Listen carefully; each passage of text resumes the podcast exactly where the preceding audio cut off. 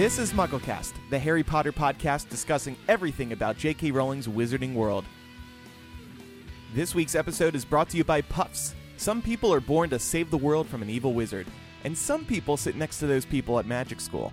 Puffs, the off Broadway play, is their story, which Mashable called, quite simply, hysterical. Now playing at the Elektra Theater in New York.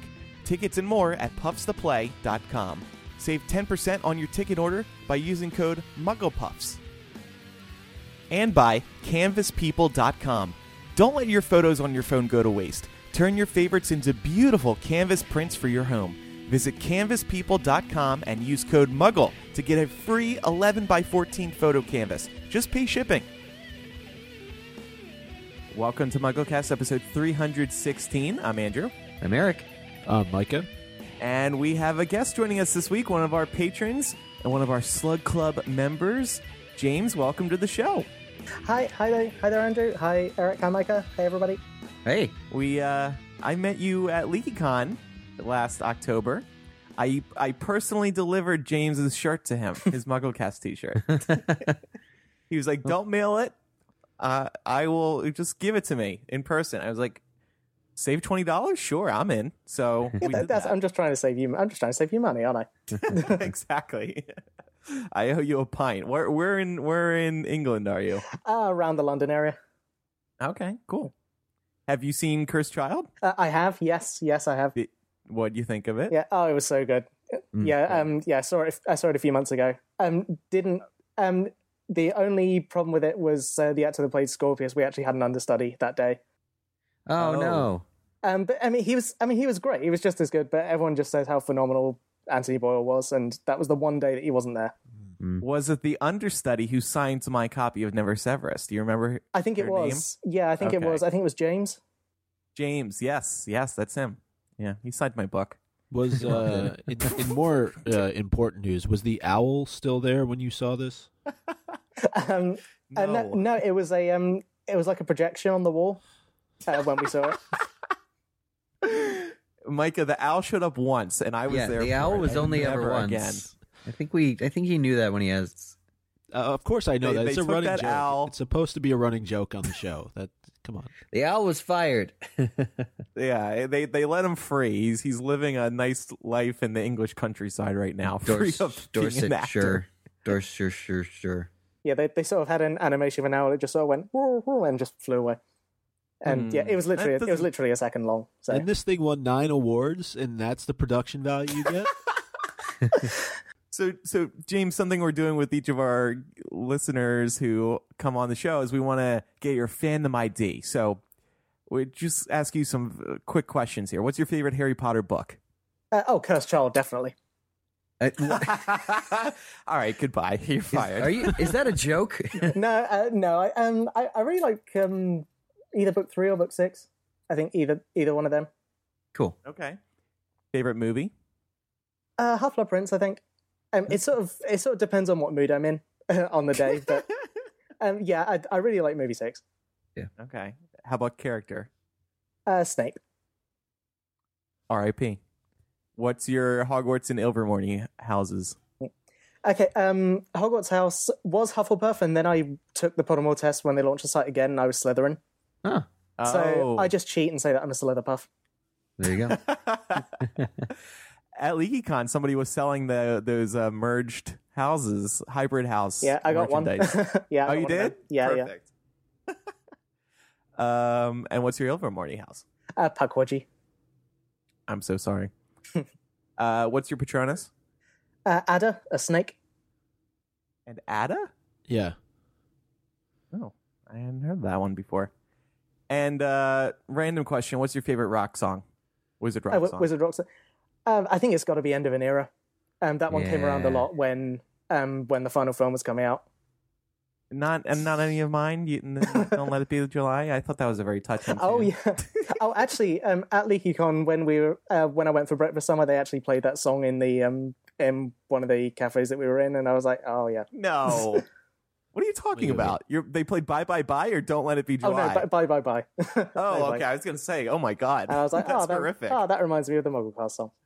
if I was there, I would have stood up and done a dramatic performance. You've left your mark, Andrew. anyway, it's good to have you on the show here, James. cheers, cheers, thank you.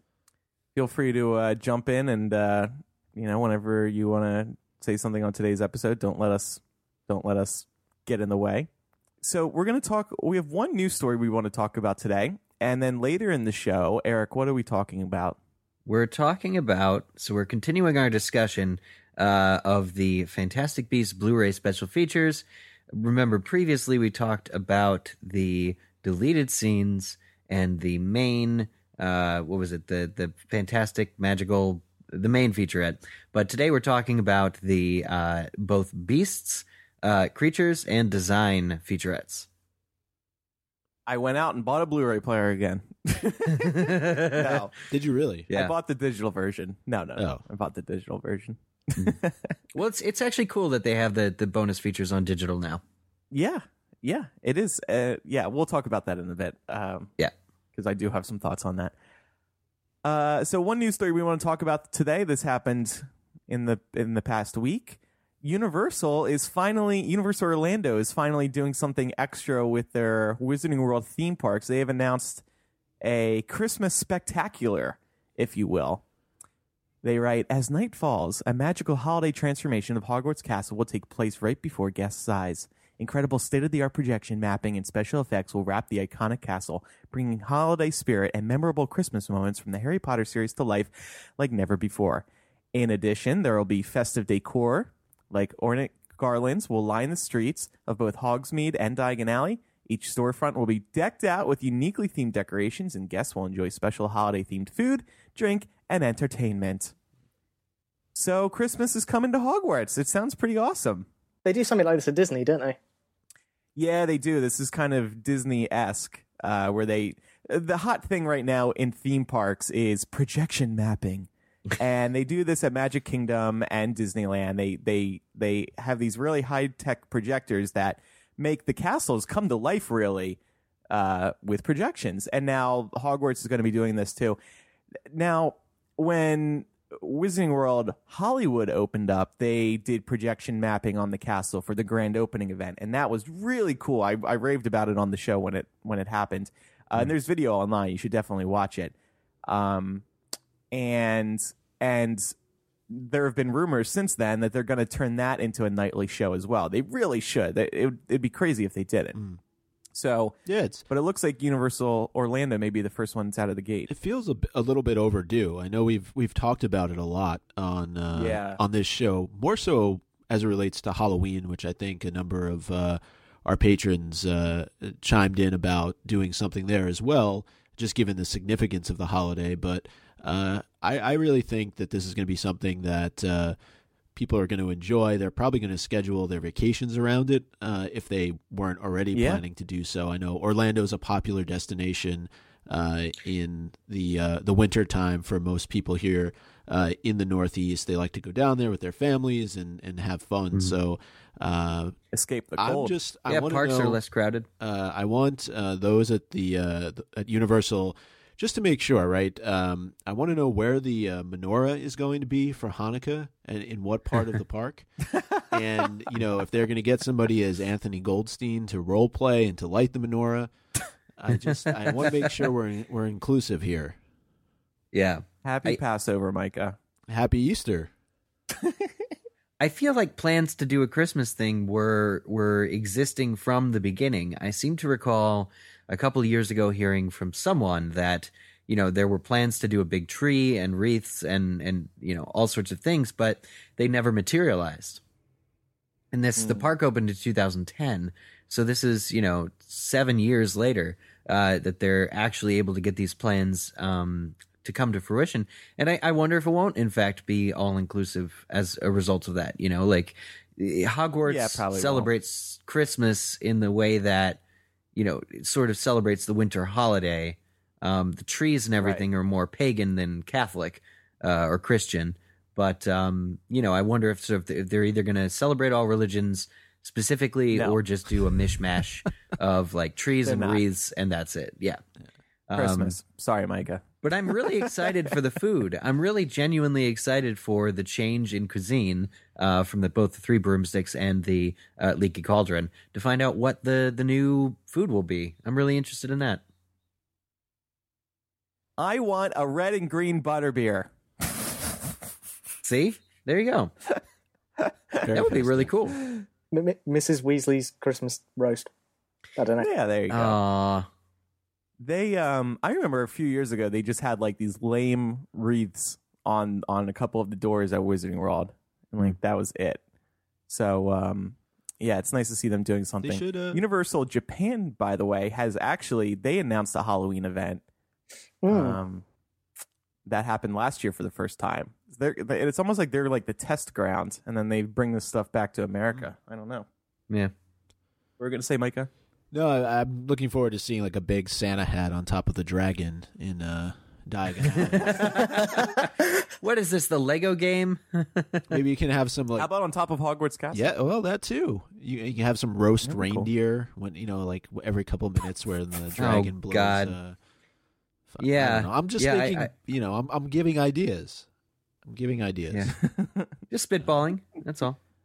Well, we asked on Patreon uh, in light of this news, what um, are you planning on making a trip for the holidays, and what other celebration should the Wizarding World add? Mhm. Seth is planning on making a trip. He says planning on going back to the park this Christmas with my mom, so they, this makes me even more excited to go back.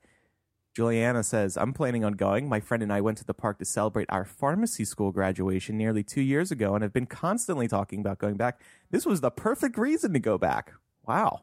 We're going to wear our custom Weasley sweaters. Can't wait. Love it. Micah, you want to read these other ones? Yeah, so as far as some other ideas, we heard from Cody who says Halloween. Halloween has always played a big part in the Potter books, and it would be cool uh, if they did something with it. Uh, Amanda agrees. Uh, she would love to see it all decked out for Halloween.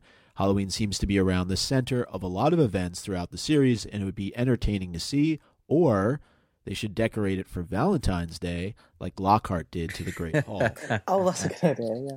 You know, the the interesting thing about Halloween is Universal does Halloween Horror Nights, uh, where you know events in the park. There's special areas that are set up like haunted houses and things, and it, it would be amazing if that did stretch to the Potterland. mm-hmm. That would be cool.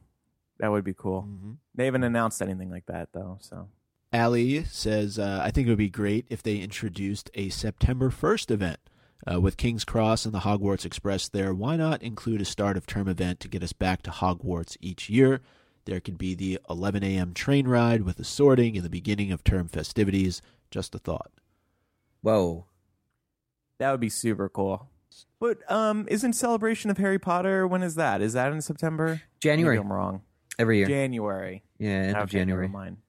Maybe they should move that to September and do it. do, I mean, not. I think they do celebration of Harry Potter in January because it's a slow period in the theme parks. Yeah. But that'd be cool. Play, it's a cool event to time with the start of the new term. I agree. And uh, Stephen responded to what Amanda said earlier that uh, Halloween and Valentine's Day are good suggestions. Fourth of July would be cool. That way they would be using Fred and George's products as fireworks.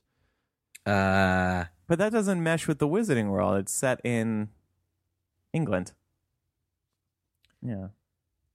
Tessa says Halloween. Bad idea, Steven. just, just crushing his dreams. Get out of here. Kicking you off Patreon.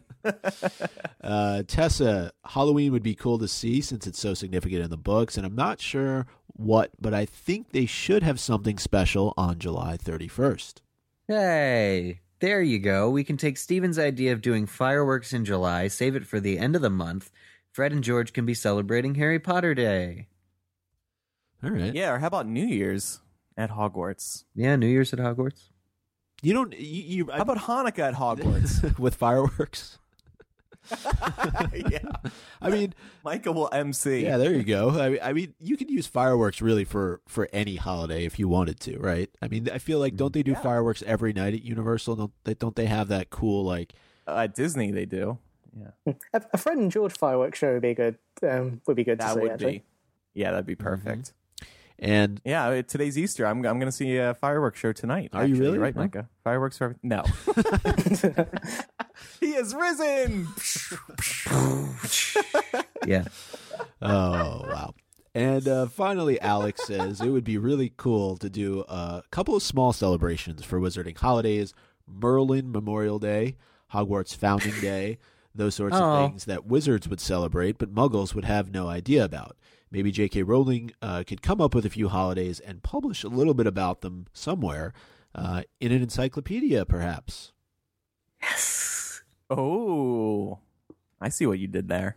Never forget. Keep pushing. We'll get it. All right, thanks everybody who uh, came up with those contributions.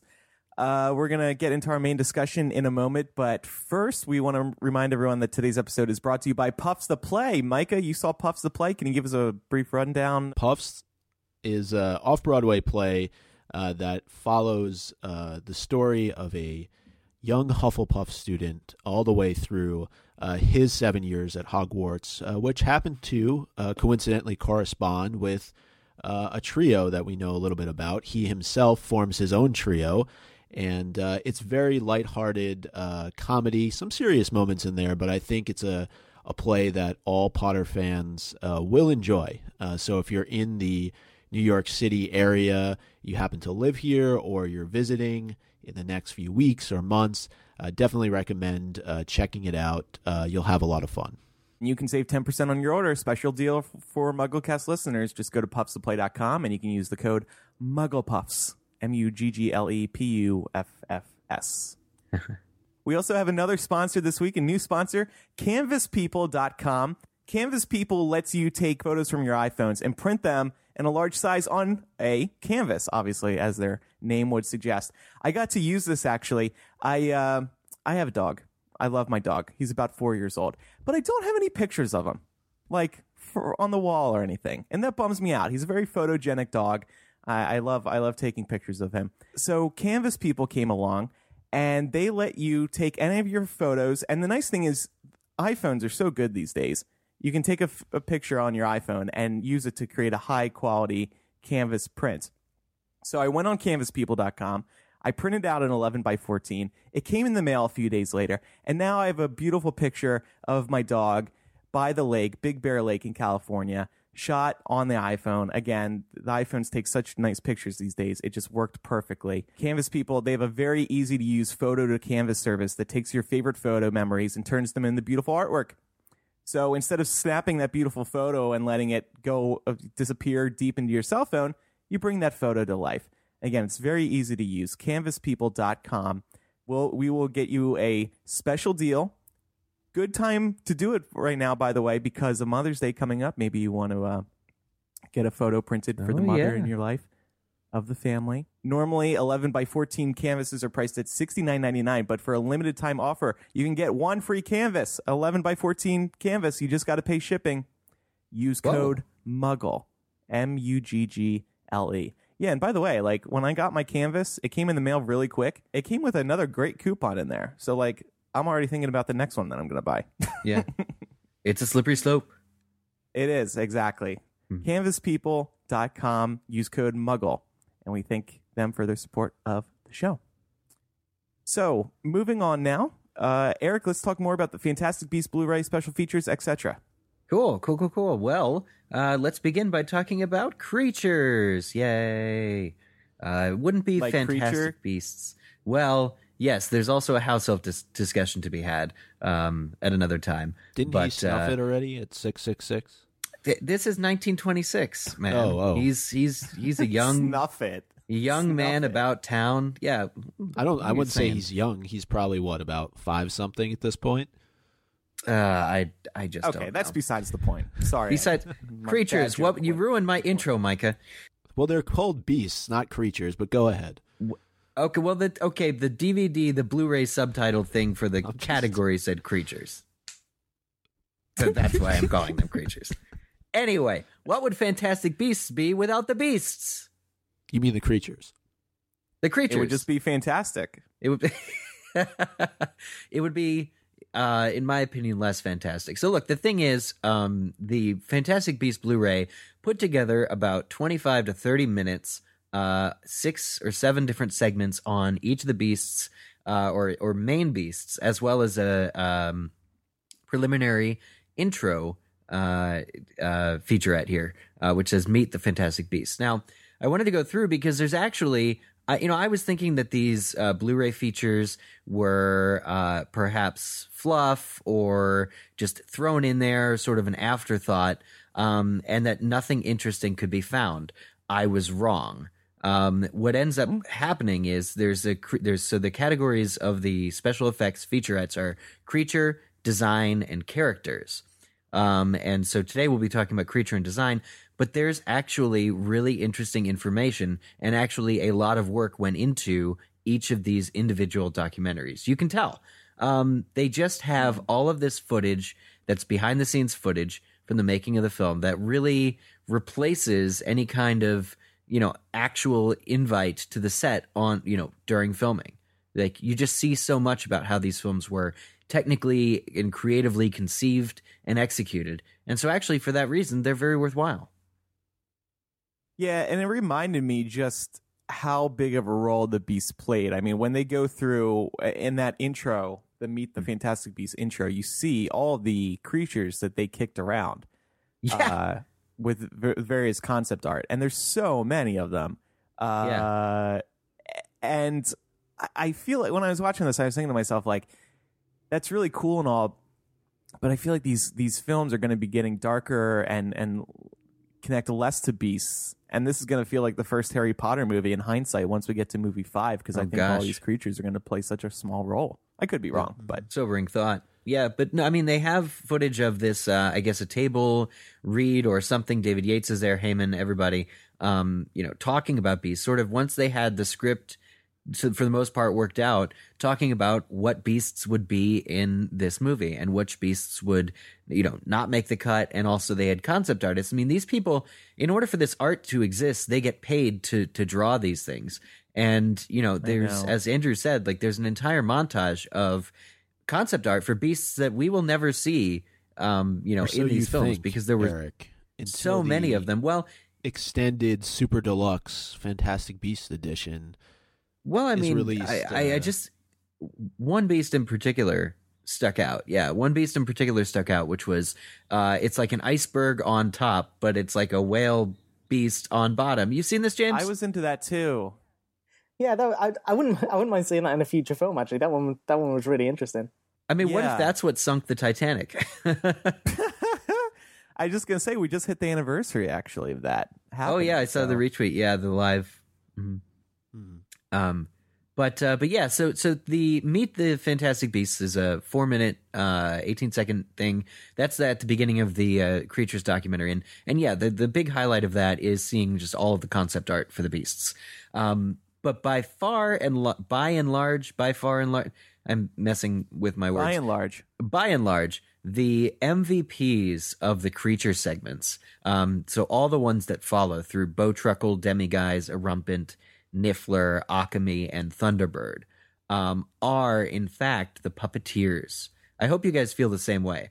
But there's these puppeteers that they had on the set of Fantastic Beasts, and they recreated creatures large and small. So you see, um, with the Bowtruckle, with Pickett, they had you know just a few sticks to move him, but he had sort of full flexibility.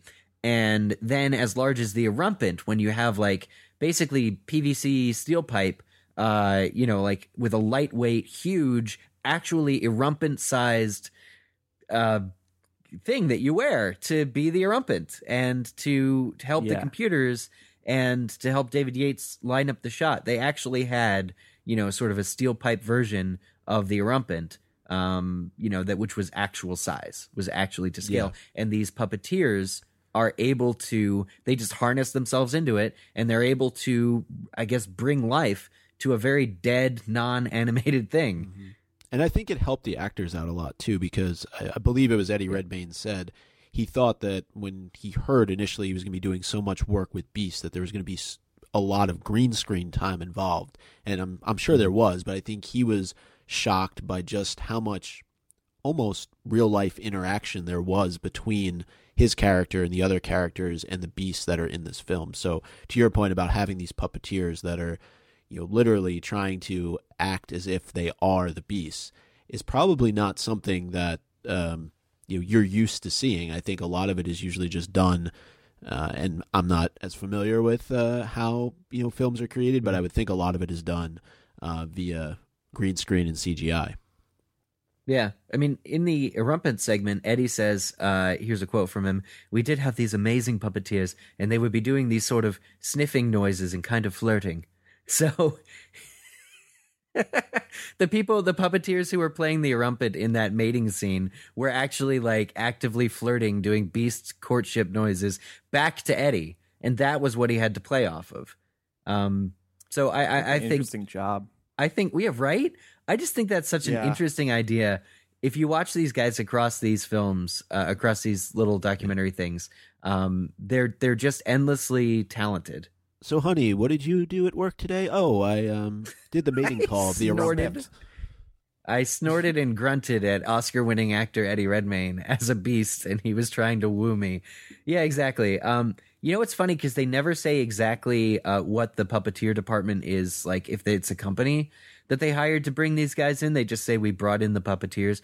But two of them, uh, the woman who has the um, Pickett bowtruckle, her name pops up at one point, and it's Avye Leventis. Uh, and the guy who was mainly behind the Erumpent is Robin Guiver, uh, and he's also he's the one you see most of all uh, running through all the different sets as different beasts, like the demiguise and stuff. And uh, his title is supervising creature puppeteer. Um, but yeah, like They were probably Mm. hired for the whole film, I would guess, because obviously beasts play a big role in this movie. so Yeah. I don't think they would like. I, I imagine they were on set all the time, Yeah. almost all the time. yeah for sure. And, I I think it's just that extra and- layer of detail. Sorry, go on. Yeah, yeah. No, um, I was gonna say they probably they may have been involved in the Harry Potter film series as well. That's true. But but Um, speaking of Harry Potter, um, I liked the demiguise segment because we hear from J.K. Rowling say uh, that you can make an invisibility cloak from the pelt of a demiguise, which is why they are hunted. And I thought that was a nice little tie into the Harry Potter series. And they included a clip from when uh, Ron, uh, Harry tries on the invisibility cloak for the first time, and Ron's like, "That's an invisibility cloak! Whoa!" yeah. Is that new? Inf- is that new information? Uh, that Uh, the demiguise. I think think it it was was new to in- me. I think it was in Fantastic Beasts, the original book. Um, Oh right, okay. But but I mean, J.K. Rowling saying it, and this is the whole thing about these docu- the the other thing about these featurettes. J.K. Rowling will comment on each of the beasts, how she feels about them, uh, and oca- occasionally you do get new information. Um, like she says, the demiguise is her favorite. Now I looked, I watched all the other featurettes. She does not say other creatures are also her favorite. So Wait, oh, okay. Because when I was watching this, it did did seem like she was like, "This is my favorite. This is my favorite," or maybe I was just confusing it with the other people. Uh, okay. I think Eddie Yeah. Redmayne was saying that too. Yeah, yeah. well, my each of them had their different favorites. Well, uh, J.K. Rowling did say for the Niffler, if you don't love the Niffler, there's something wrong with you. There's just something wrong with you. so Please buy the stuffed animal. please buy the stuffed animal. You know, oh, there is I'm- one now. it just became available. I know. James, so far, who has the better British accent, Eric or Andrew? But British accent. Um, well, attempted oh. British accent. I wasn't really trying. oh, I was going to say Eric. Thank you, thank you. I could do it better with improvement. Um, the Niffler stuffed animal, though, guys. The, this was the this was what blew me away. Okay, all this filmmaking technology. They now it's not like they can turn a tennis ball on a stick into something bigger like Dobby, which they did mention. The tennis ball totally gets a shout out in one of these uh, featurettes, but um, they can actually take now something that's there and replace it. So Newt, uh, Eddie was actually in the Niffler segment. You can see this. He actually had a stuffed Niffler sort of doll thing that when he's tickling the Niffler, he's actually you know tickling uh, a stuffed thing that he's holding. And what what just shocked me because they're actually able to to remove that object. So it's not just removing wire work anymore; it's removing actual puppets. Um, and in the case of like the uh the Thunderbird, there was like the guy, I think it was that Robin guy. There's just a guy hidden behind the head. It's a giant like sort of uh plaster face, like a cast face of the bird, and it's this guy that just hangs behind it and kind of moves it up and down a little bit. But you, you're able to take more out than what's there. So it's not like you have like something smaller and you just layer something on top of it. They're actually able to replace entirely what's there, which I don't know how they do it. It's really cool. Yep. I I think what I took away from this, and really what I took away from all the segments, and, and I feel like I should know it just given how um, much time and, and attention we pay to these films, is is the level of detail um, and the amount mm-hmm. of energy and effort that goes into creating all of these characters.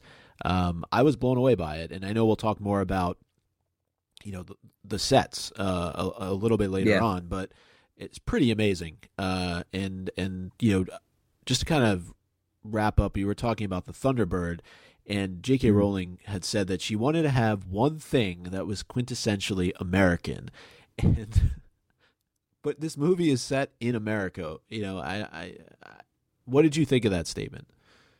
Just one well, thing for her, since she's well, I mean, since she is overseas, I guess it it you know she feels like she needs to create something quintessentially America, and they're filming overseas so as well. Mm-hmm. So I, well, were were you bothered by that comment? Is that what you're saying? Well, uh, I guess like, what my, was your issue? My question would be then: Are none of the other beasts that were in this film, and and I have to go ah. back and look at all their descriptions and and where right. they're from, are none of them um, American? You know, you would think that given that we are in New York, we would have run into a few more that right, know, but they all come from Newt's case, the, don't they? The lion, the ostrich, and the hippo mm. that break out from the Central Park Zoo.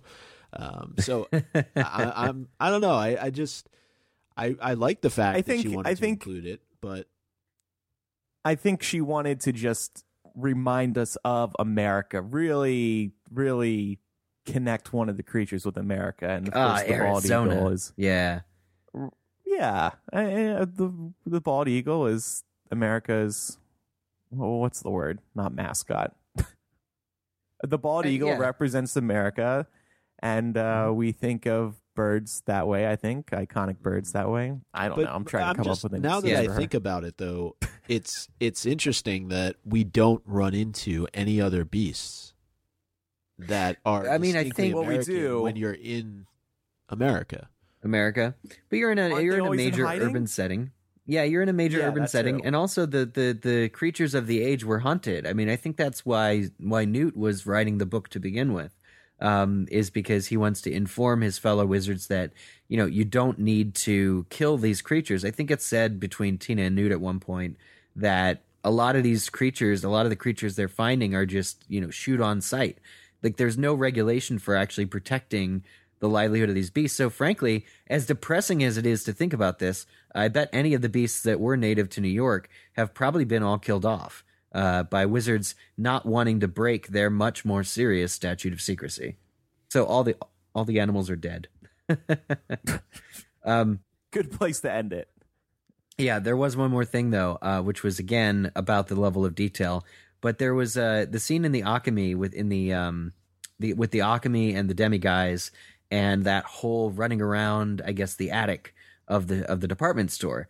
Um, you know, Eunice Huthart is the name of this girl, uh, this woman who's the stunt coordinator, and she is shown running through like she had to show the actors again there's nothing there but in terms of fight sequences having to coordinate where you fall and where you like dash and things are being destroyed it's just amazing the level of intricate detail they're able to both uh, do themselves and show the actors sort of how and where to fall to hit each mark so that the creature can later be put in. And it's just again these documentaries, the Occamy one, uh, you know, really showcases the the stunts. Um, and the stunt aspect of it. And it's all very dangerous. Like you see Alison Sudol have to like fall pretty much on her face so that, J- and then Jacob is like right behind her. Dan Fogler's also running and then he jumps sort of over her and like has to not step on her and then he runs mm. off and then she looks up and is laughing hysterically like it's just you get the sense of how much fun it was but also like how much actual work went into making this a reality all right design so here we got uh the most new information i think as to how these sets, what the concepts were, what the sets were. Actually, they they interviewed uh, Stuart Craig for this segment, who is just a really cool Aw, dude. Stuart. Stuart. I mean, he is the man. He was involved with the Harry Potter movies as well and the theme He- park. yeah. So he is he is behind it all um and really like it, it it shows they built new york city so there's a whole thing on on new york um but they ended up having blocks and blocks and blocks of actual city blocks of new york city designed you'd never know it from watching the film um because it's just it's you take it for granted that there's like a background to a lot of the shots.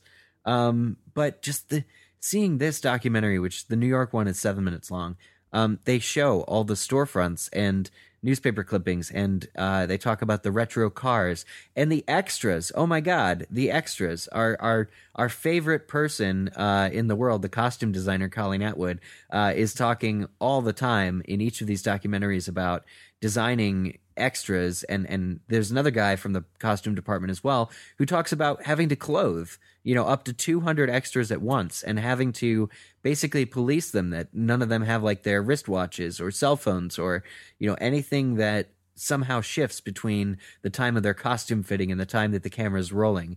And it's just it's a massive massive undertaking Um, and it's good that they use live. Uh, now, of course, a lot of is a lot of it is still green screened and whatnot, but a lot of it is still digital.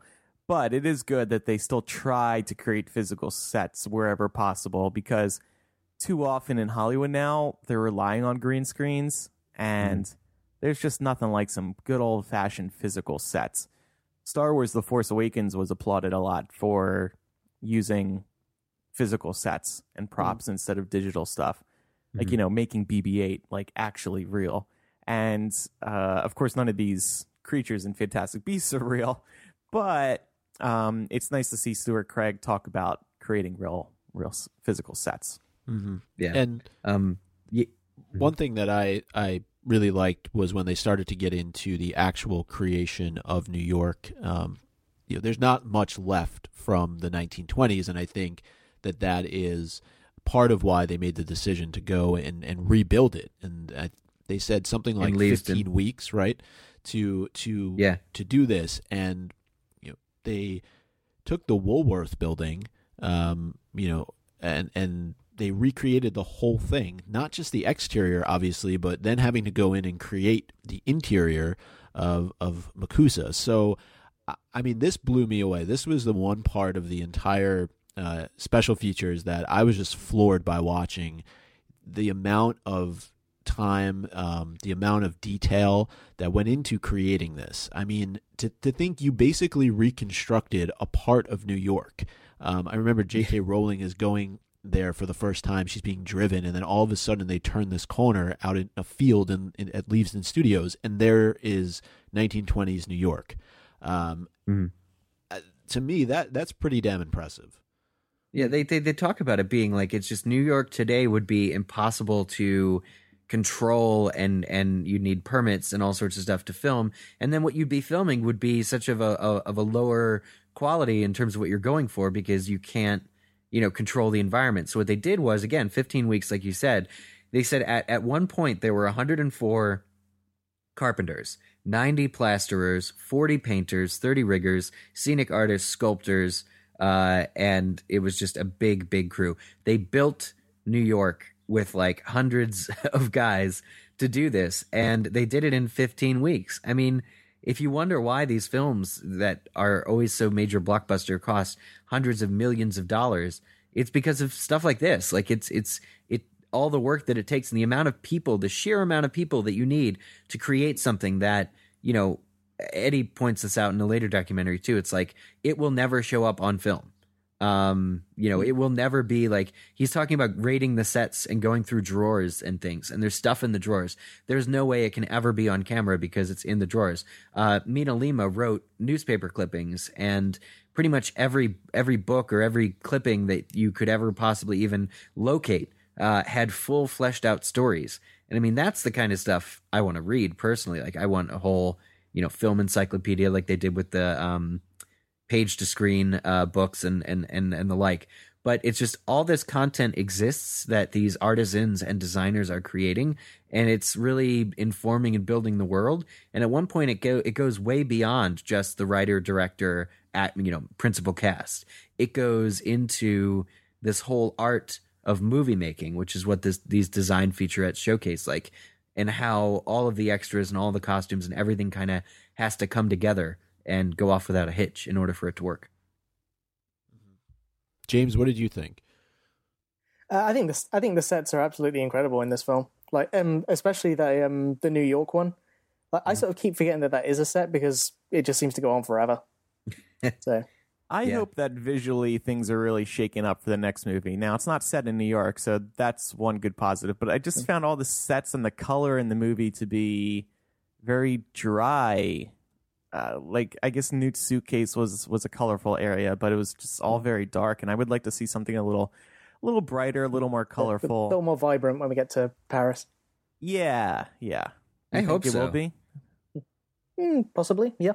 The, th- the thing that you notice while while looking at these set documentaries is a lot of it was filmed in bright daylight when there was more sun, and the films were later color corrected and changed to be darker and blander in, in on the color spectrum. I think that's that's the real sad part of it all. Um, is that they're going for mood and theme, but they're actually muting a lot of these vibrant colors um, Mhm. that that do exist on the set. So I noticed that in particular with New York.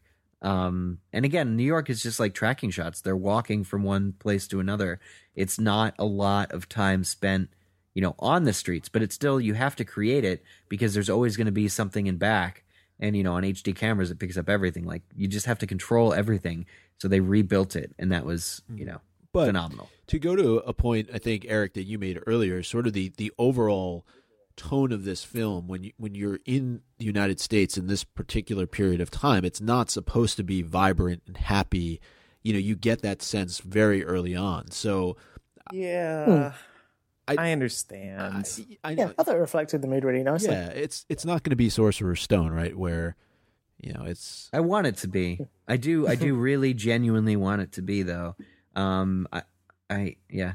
You're you're going to get the chance. It sounds like to be back at Hogwarts in the next uh, movie. so maybe that'll be We're going happy back to Hogwarts. cheerful. Gotta and- get back to Hogwarts. Sorry. I, I can't imagine Hogwarts being that colorful around the 1920s, but we'll see. Mhm. Mhm, mhm. Certainly, at least before colors. Let's talk about MACUSA real quick. Um, interestingly, the approach here was to get rid of all the offices in the in the whole building, which is why the atrium is so large. Um, because they liked the big structure of the outside. Uh, but I think it's um, Stuart Craig says um, the chief decision was to eliminate the floors. He's talking about the upper floors, the part that make it a skyscraper, uh, so that the lobby level is just open space. All the windows are exposed, and it's just this vast cathedral of light. Then there are basement floors where all the work is done, and the farther down you go, the more menial the work, the more dreadful the conditions. Um, so Yeah, it's I kind mean, of funny. Tina's work area was really. I still don't really understand it. It's just a sad area to be working in. It's so tight. It looks like low ceilings. yeah. Everybody's cramped on top of each other. It's very dark. Um, it was an interesting design. I just personally would hate being there. Yeah. Almost sort of feels. windows. almost sort of feels like the wiz- the wizards are kind of imprisoned in this Yeah. um, little office in New York, which is kind of what they are, I suppose. I think it's how the ministry works, right? Isn't the ministry also sort of underground um, with Hmm. artificial lighting? Because there's also like there's also the allegory or the metaphor of um, you know the wizards having to be underground to begin with. Like they work underground because as a movement they're underground. Ah. they're hidden. They're hidden away from the world. Yeah. That But- that's a good point. So maybe by the end of the series, they'll be working above ground with large windows, lots of natural light, But lots of color. got the sense, though, in the ministry, there was a lot of s- secrets, excuse me, that were below ground, and and I think, Mhm. you know, uh, if I'm not mistaken, you know, when we when we go into Umbridge's office, we're able to look out onto sort of the atrium of the ministry, and so, Yeah. and and that moment when, um, y- is it it's Voldemort who kind of shatters all the windows.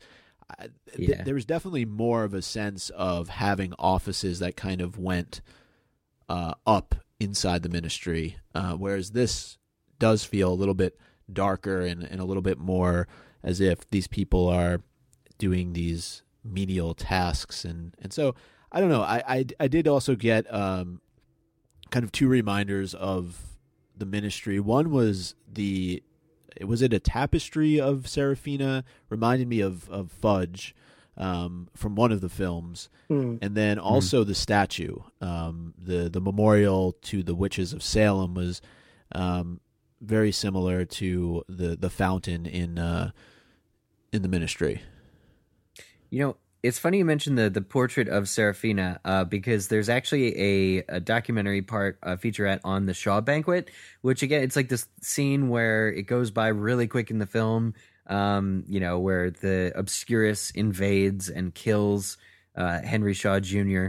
Um, but that actor is actually that actor talks about that that tapestry, that big big banner um, that's behind him when he's speaking. Yeah, And here's I a quote remember from him. Yeah, yeah. He says, with all the detail, uh, it it makes you easier to feel you're giving a real speech. There's a 50 foot poster of my face. The first couple days, I really just assumed they must have had some great printer or whatever. And then second or third day, I looked at it and was like, that's really incredible detail. And I noticed it was canvas, and I saw it look like a paintbrush. So I went to David and I was like, did somebody paint that? And he started laughing and said, yeah. Someone hung it out in a studio with a photo and hand painted my face 50 feet. It's huge and it's funny. And then he says, My mom would like it. Um, so, I mean, that's a real 50 foot painting of this peripheral character in this movie who's a senator or running for, you know, and, and that's just something that was there and something that exists now. And getting back to MACUSA, like the level of detail in the the sort of Wizards UN scene, um, where there's hundreds and hundreds of extras just from from different uh, you know countries and everything. The Seraphina actress says every extra could have been the leading man or lady. They were exquisite, and everyone looked different. There was nothing repeated. And um, Dan Fogler says. The day that we did that scene, I was just so happy. It was so much fun. We had some really goofy looking people we stepped out of the box just a little bit just to have a little humor in the group. Oh, Atwood said that. Dan Fogler says you're basically standing at the Wizards UN, and I just stood there going, "Oh my god, I want every single one of these action figures." Yeah, Um, it's a collector's dream, uh, but really, it's a set and prop designer's paradise. I think um, because they're just able to do everything they ever wanted to do, indulge on every whim. yeah, and you see why that uh, Colleen Atwood won an Oscar uh, for uh, the the costume design. And quite honestly, after seeing this, I'm very surprised that Stuart Craig didn't win. Uh, I forget which film won in that category, probably La La Land, but. I, I'm I'm guessing a lot of movies do stuff like this, but my mind was just blown away watching the level of detail. Like Eric earlier, you were talking about how you open up a drawer and in there is a newspaper clipping, but the newspaper clipping is actually it has real words. It's not just a bunch of gibberish that's written down there. And But it's well, it could be gibberish. Show it's like Latin or something. I, I don't think you know they're revealing non- anything particularly non interesting or special in these York I mean, I don't know. Well, Yeah. I mean the big the big example the big example is the blind pig, right? The speakeasy. They did like a version of a piano that doesn't exist normally. Like it's an upright mm-hmm. grand piano.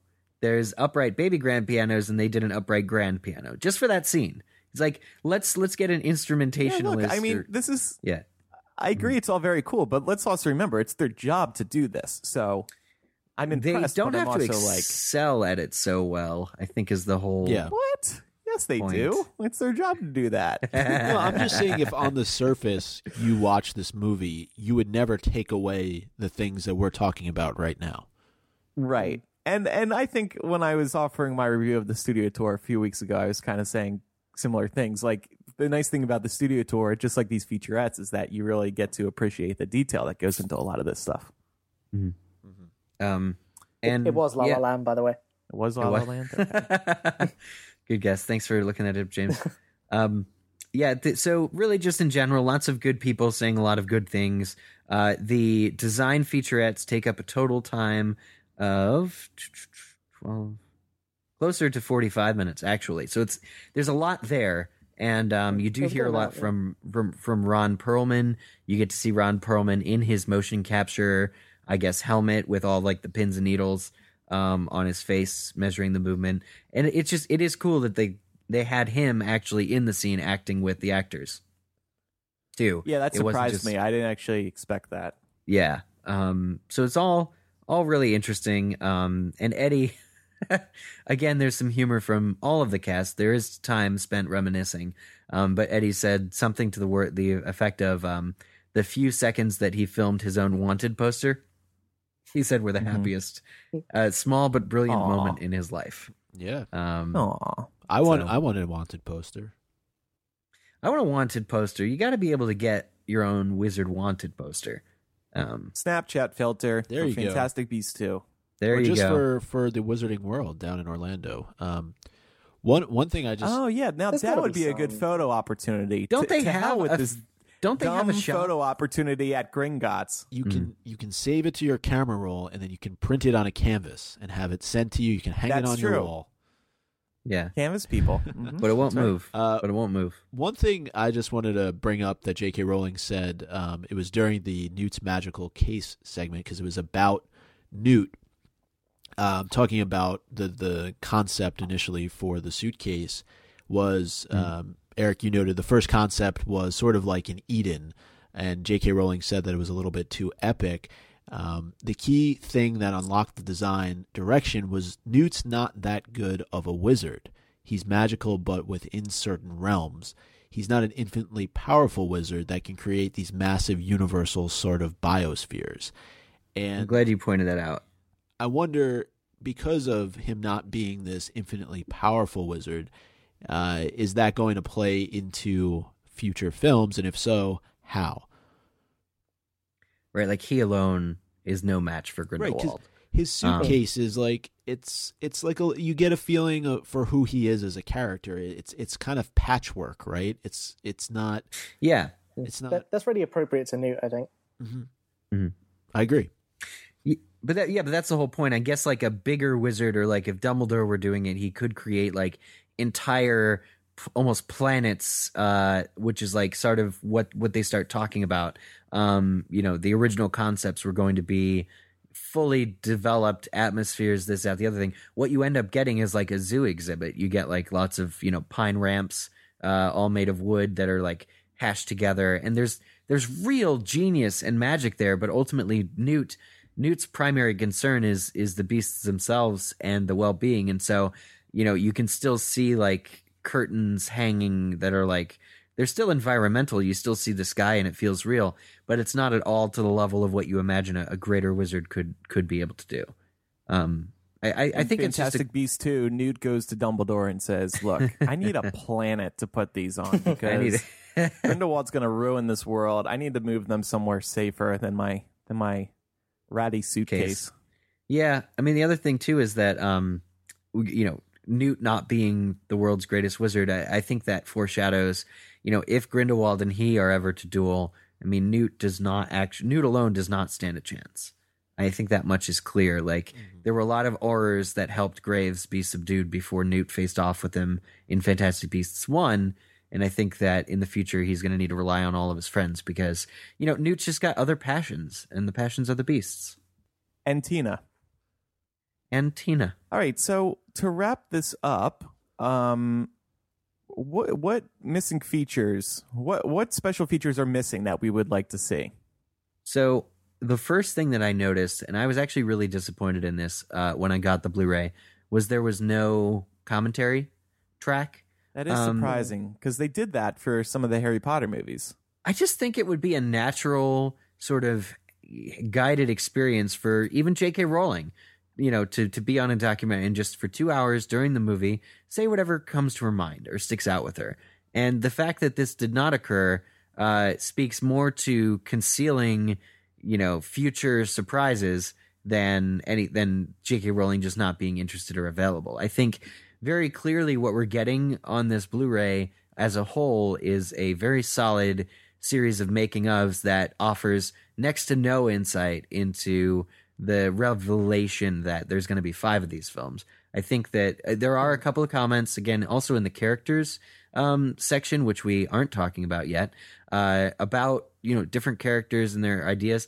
But I really just wanted you know a commentary track because that is sort of the most useful, where you're watching the scene and then finding out all about it as it's happening.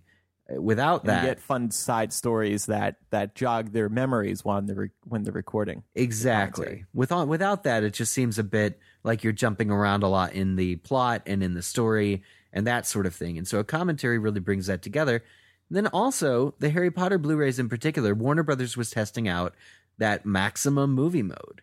Uh, and I think Oh, the who last cares about that. remember that? No, you remember? Do you guys actually watch this though? Did you watch any I of the? maximum I think it was. movie mode. I don't know that I've ever watched one.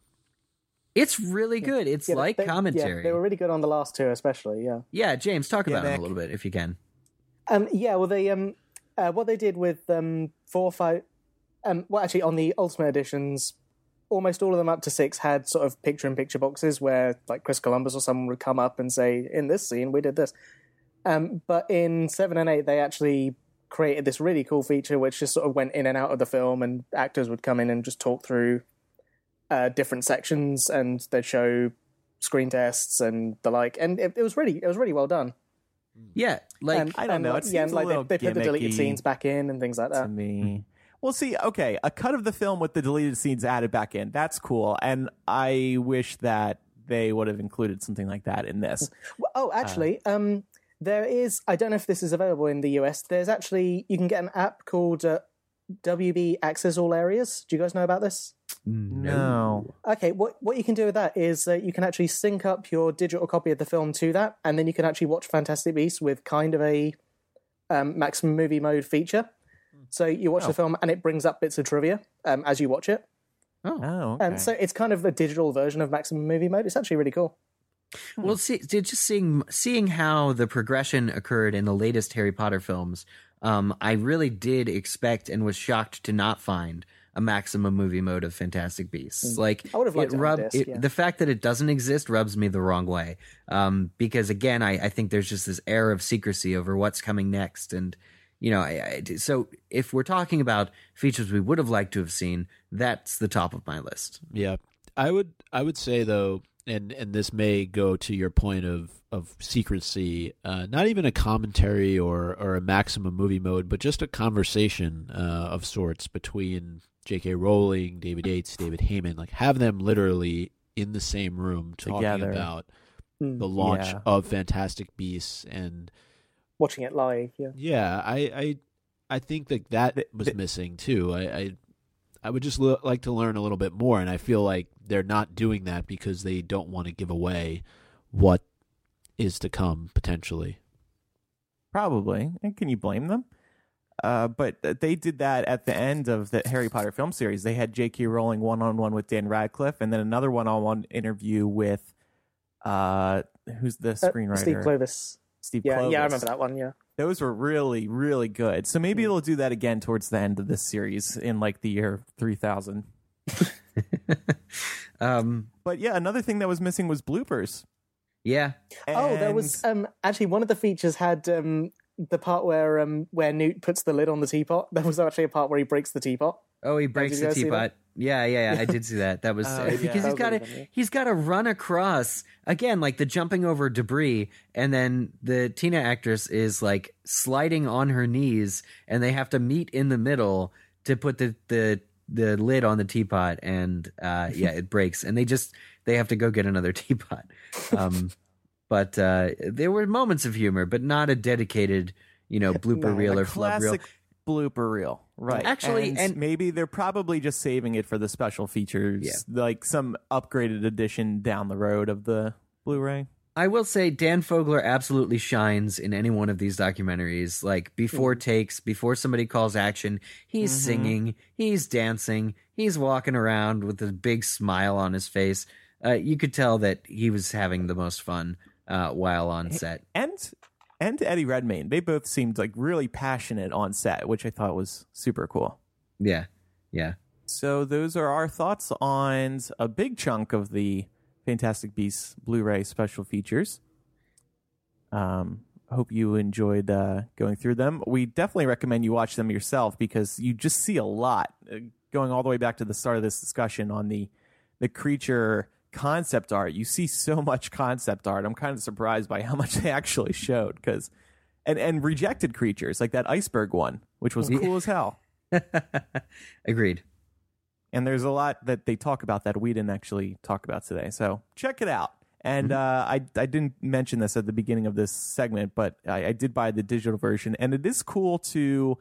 Um, it's really easy to browse the special features on the digital version. Yeah. You know, with the DVD, you gotta click through, and the menus are kind of annoying. Oh, the first one, the first DVD. Do you remember that? Oh, that was Oh, awful. that- you had yeah, to that solve a one was riddle. classic. Uh, you had that to go. was a You had to go. classic. You had to choose the right potion and press the right brick to see the delete the scenes. brick order. Yeah. you had to get the brick brick order right to do the deleted scenes. That was so cool. I I I think I I still loved it have when I my was nine. Sorcerer's Stone. Right, or you could just cheat and buy the VHS and just skip to after the credits, and that's where they were on the Oh, VHS I didn't even know that. tape. Oh, Yeah. darn it! I didn't know that was an option. Okay. but no, the brick thing was cool. Like, why don't they bring stuff like that back? Make them fun. Just give me the content. Just Uh. give me the content.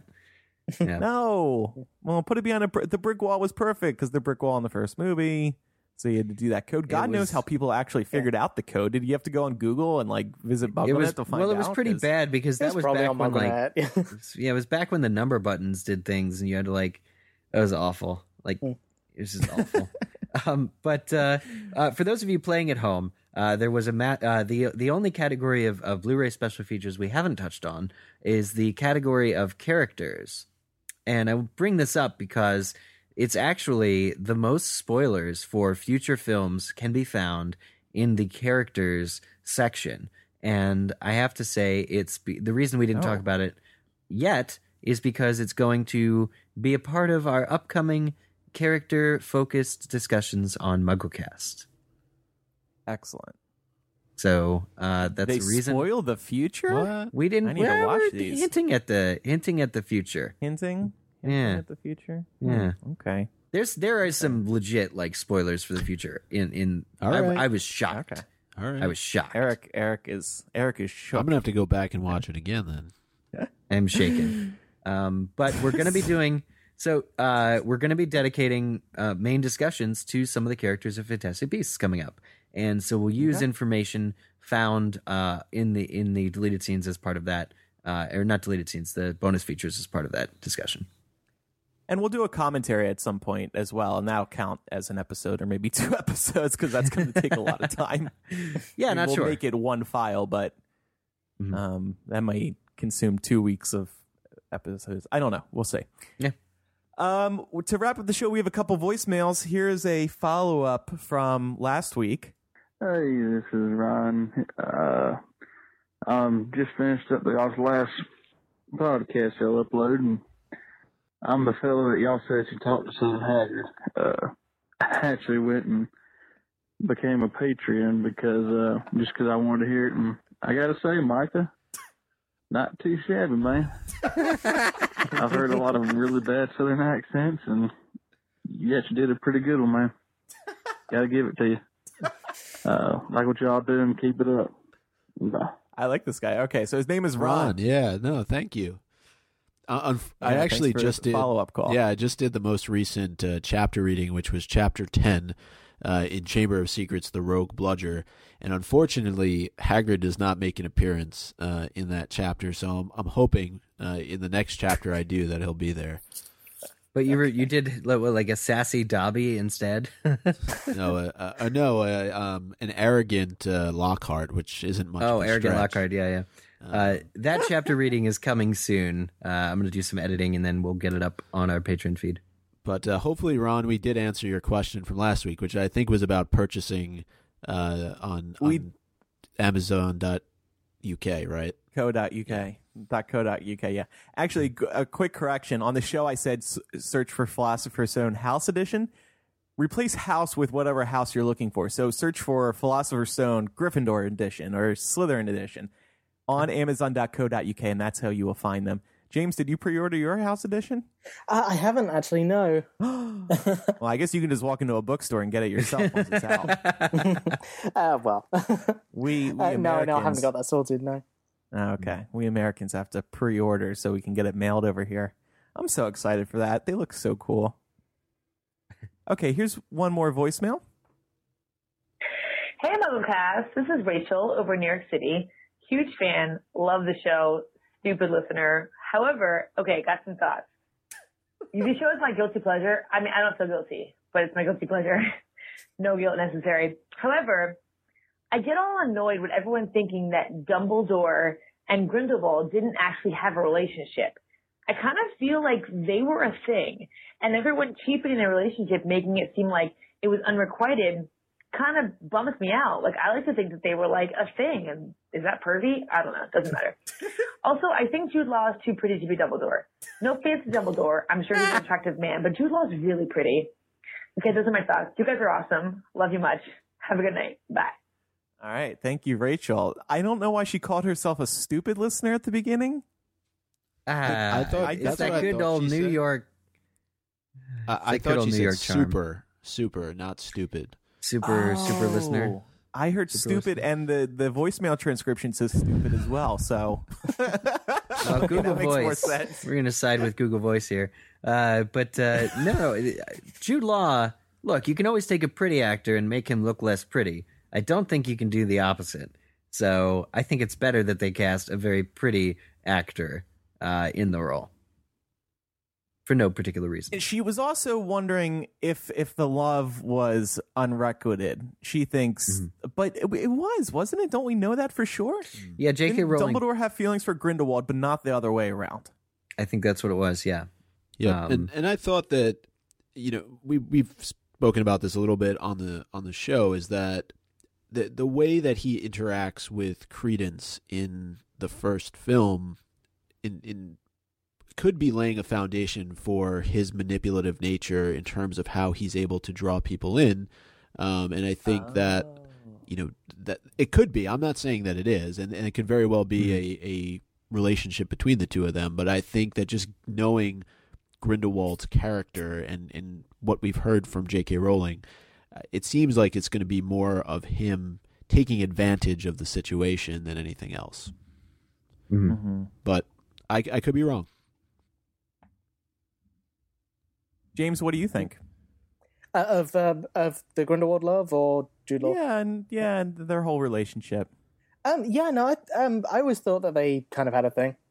Um, and I, Both of them. um, Romantic? m- possibly, possibly. It's, well, we've got five movies to fill, haven't we? Um, yeah, maybe at some point.